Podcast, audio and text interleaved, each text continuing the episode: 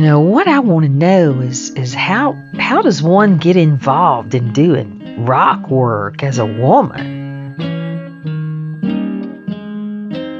Do you really, really want to know? Or do you just want the rehearsed response that I always give? What would happen if we chose to really tell the truth about ourselves. Like if we really, really just told the real truth of our lives. I'm not saying that it's true.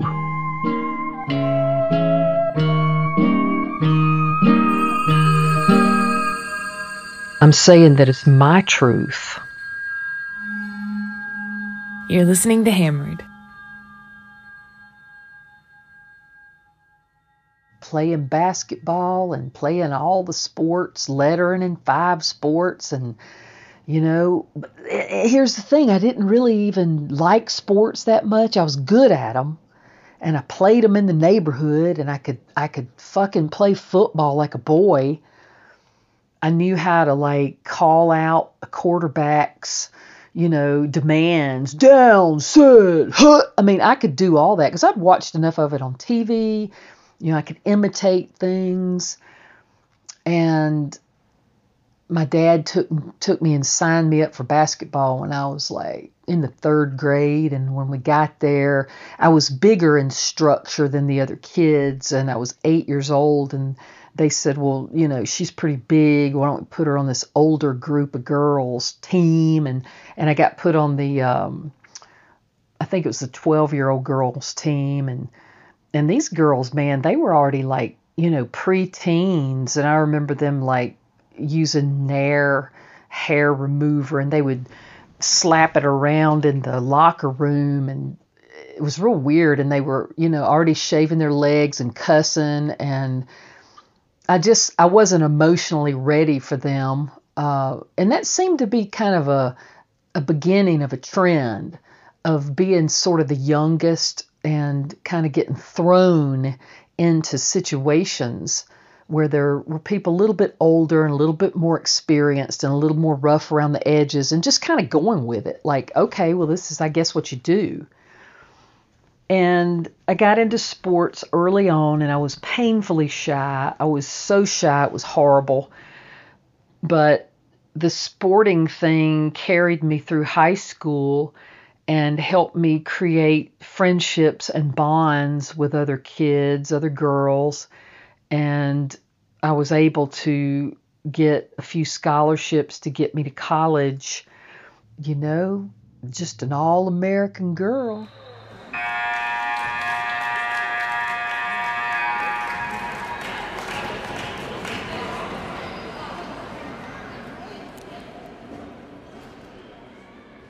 When I took the job at the ice cream business, I didn't realize that it was a seven day a week job. And that was stressful. And to have any kind of social life at 19 years old or 20 years old was uh, really cramping my style. So the ice cream guys, with the exception of Regina, um, were starting to become my my social life.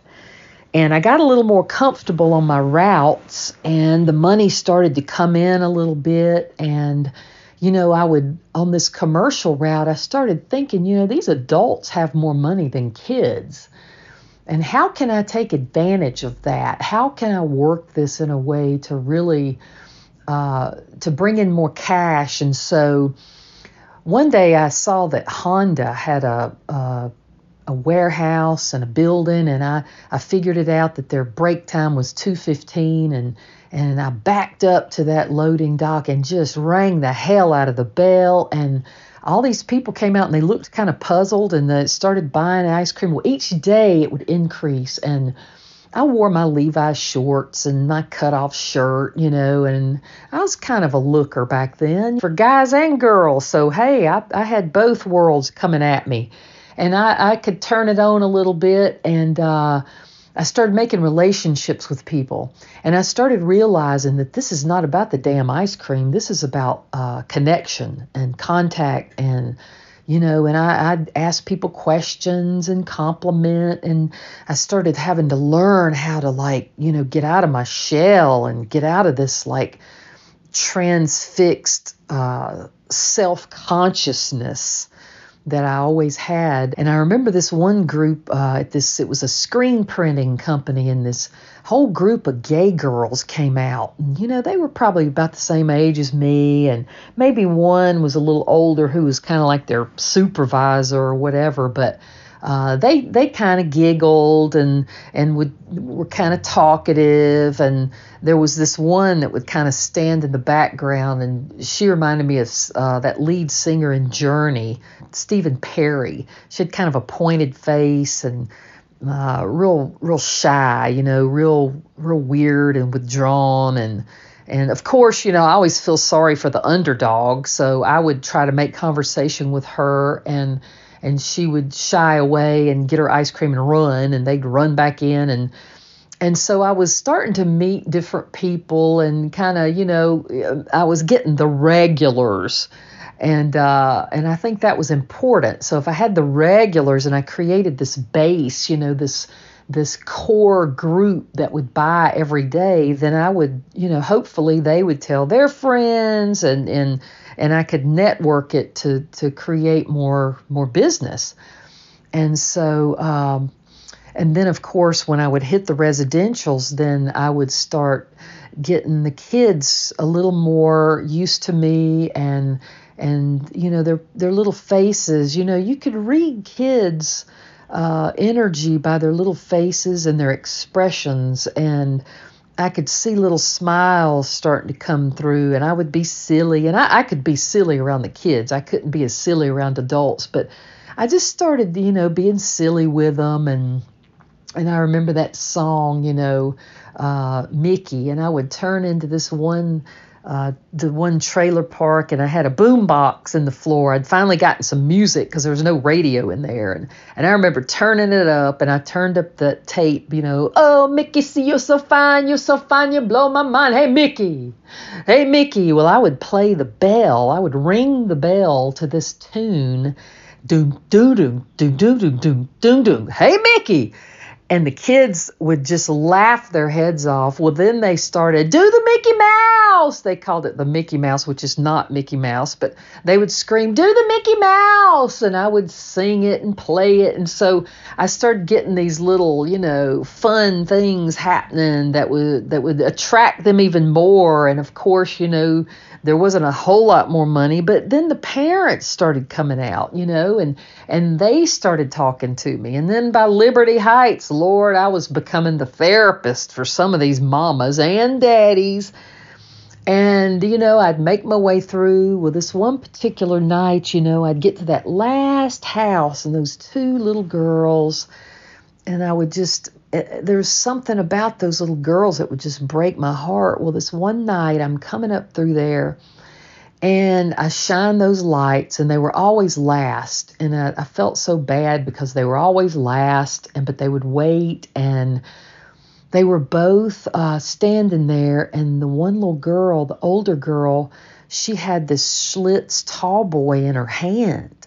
And I was like, what is she doing? And when I pulled up, she said, my daddy asked if we could give you this to give us ice cream.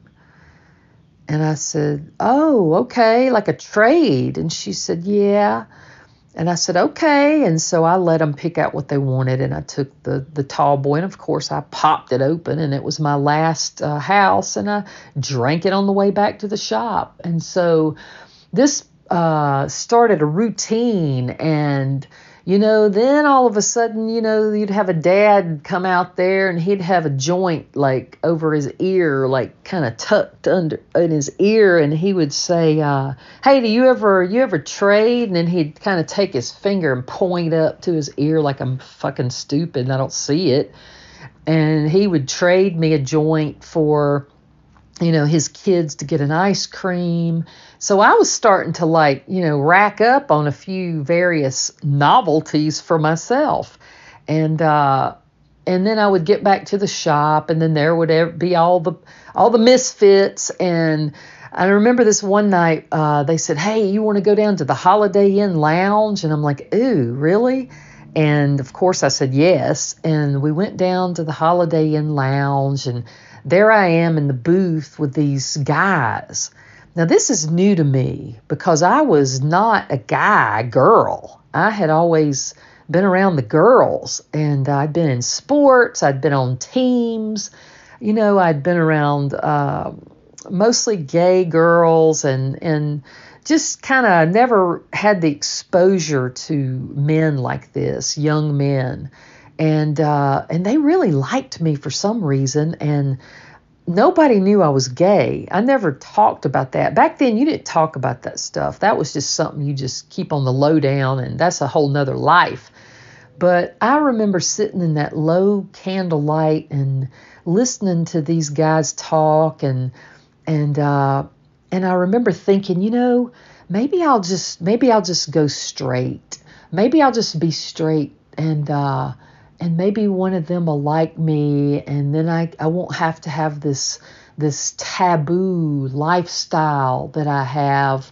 Maybe it can just disappear and and I'll just uh, change all of that and I'll be straight and have a, a boyfriend and, and be regular and my parents will like me. And so it was uh, it became a nightly thing for us to to go somewhere. And I remember a place called the Rusty Nail and and Dudley's. Oh god and biker bars. And and this one weird place we went had telephones on every on every table. And it was kind of a seedy dark kind of weird place. And you could call other tables on the phone and talk to them and and it was kind of a, a way to I guess meet people or pick up people. It was kind of fucked up. But anyway, I just was there for the ride and I just you know, I was trying to understand uh, how I was going to make a living and and this seemed like a joke.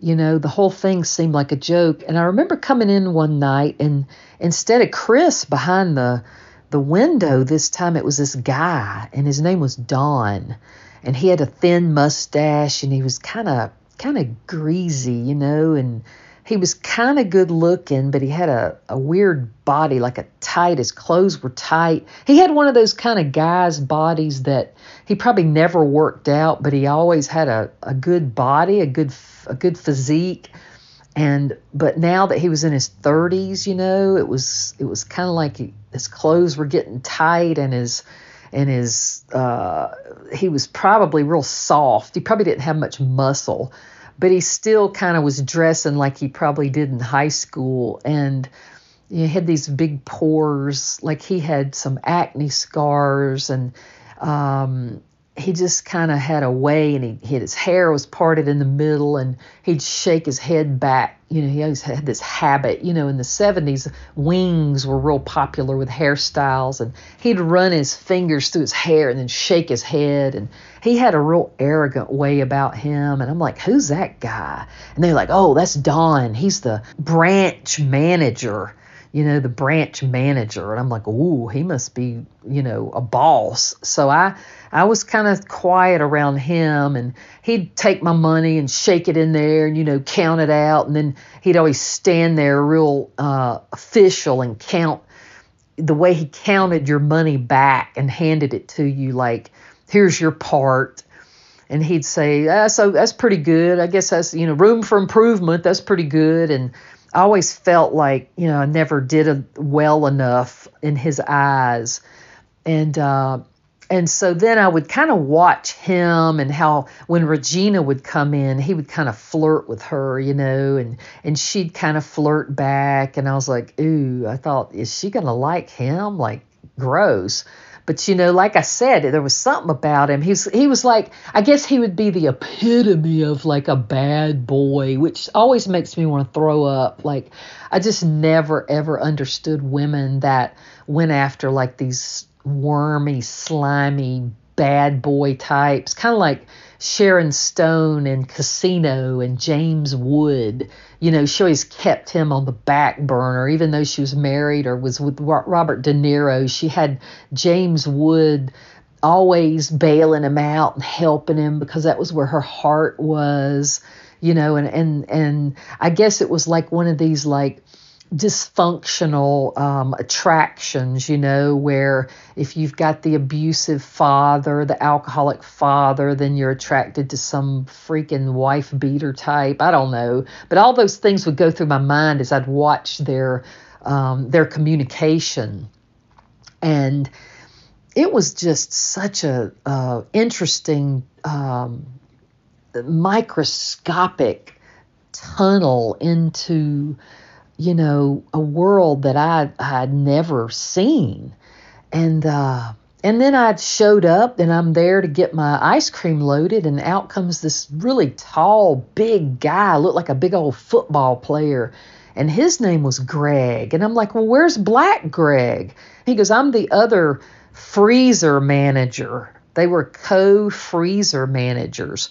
Well, this guy, you know, he was big and like a big old bear, you know, and he had like a big uh, smile and he he looked like uh, John Elway, that quarterback on the Denver Broncos, and cute, you know, kind of cute face and smiling and real friendly and.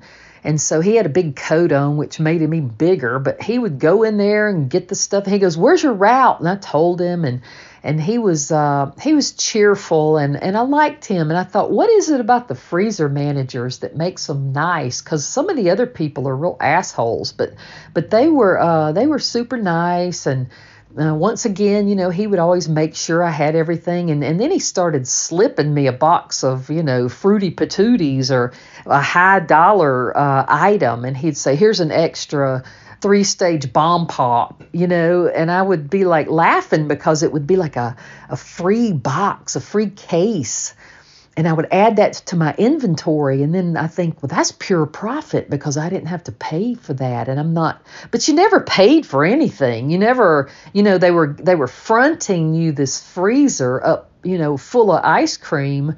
Uh, and, and so I guess if you ever left the ice cream business, then you would have to cash out and pay them. I'm not sure what was going to happen, but um, I would get it and go and be grateful for it. And uh, and then I started realizing there were all these women on my commercial route that didn't, you know, they were, oh, I better not. That's too fattening. That's that's too much sugar. And and you know, there was no consciousness back then around uh, healthy eating. Not really. Um, you know, I mean, I guess if you ate a salad, that was like healthy eating, but uh, Dole had come out with this uh, 100% fruit bar. And we had these samples one day, and they were just Dole fruit bars, strawberry, pineapple, and they were killer. They were really good. Well, I sold out of those immediately, and they were $2 a piece. Lord, honey, that's a high dollar item. And the women bought them.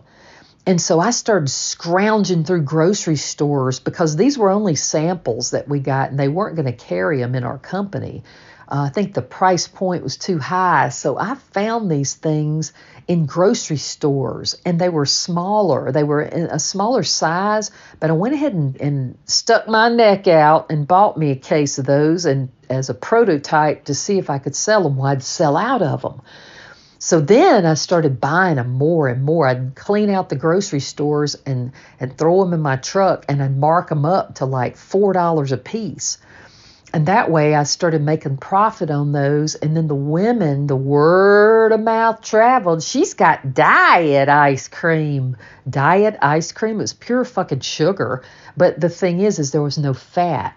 And so the no, you know, it was kind of this pre no fat um, item that uh, really made a statement. Well, once I got the women out there, see, then and I got to meet them and, and talk to them, and then you know it was a it was a connection, and, and the connection would be another connection, and and then one day I come by and there was this really beautiful African American woman, and she'd been buying an ice cream from me every day, and she was one of the last people on the commercial route, right around four, and this one day she said, Hold on a minute.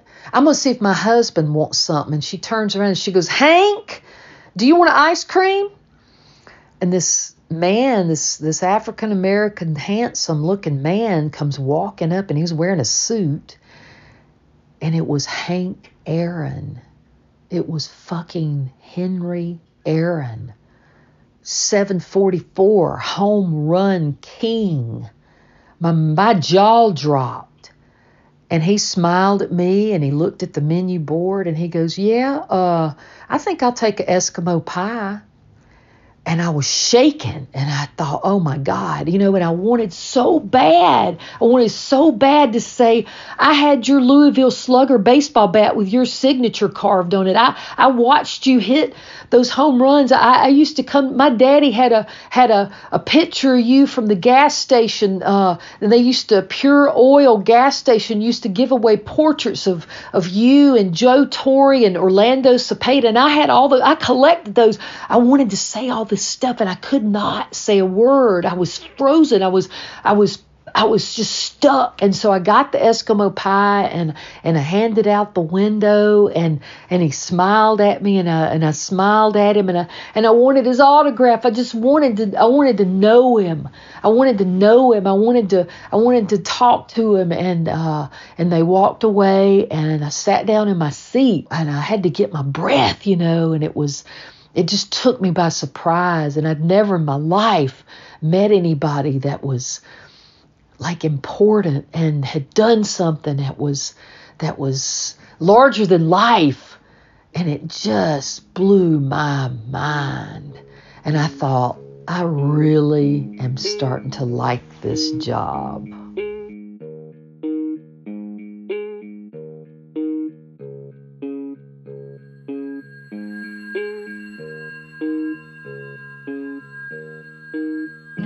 Hammered is recorded and produced in the Blue Ridge Mountains of Asheville, North Carolina. It's narrated by Jill Haney, produced by Maggie Briggs and Jill Haney, and with sound design, editing, and music by Alexander Rodriguez. Our beautiful artwork was created by Lauren Caddick, and we'd like to send a special thanks out there to Minnie and Robin. You can check out our website, podcasthammer.com, and follow us on social media for updates.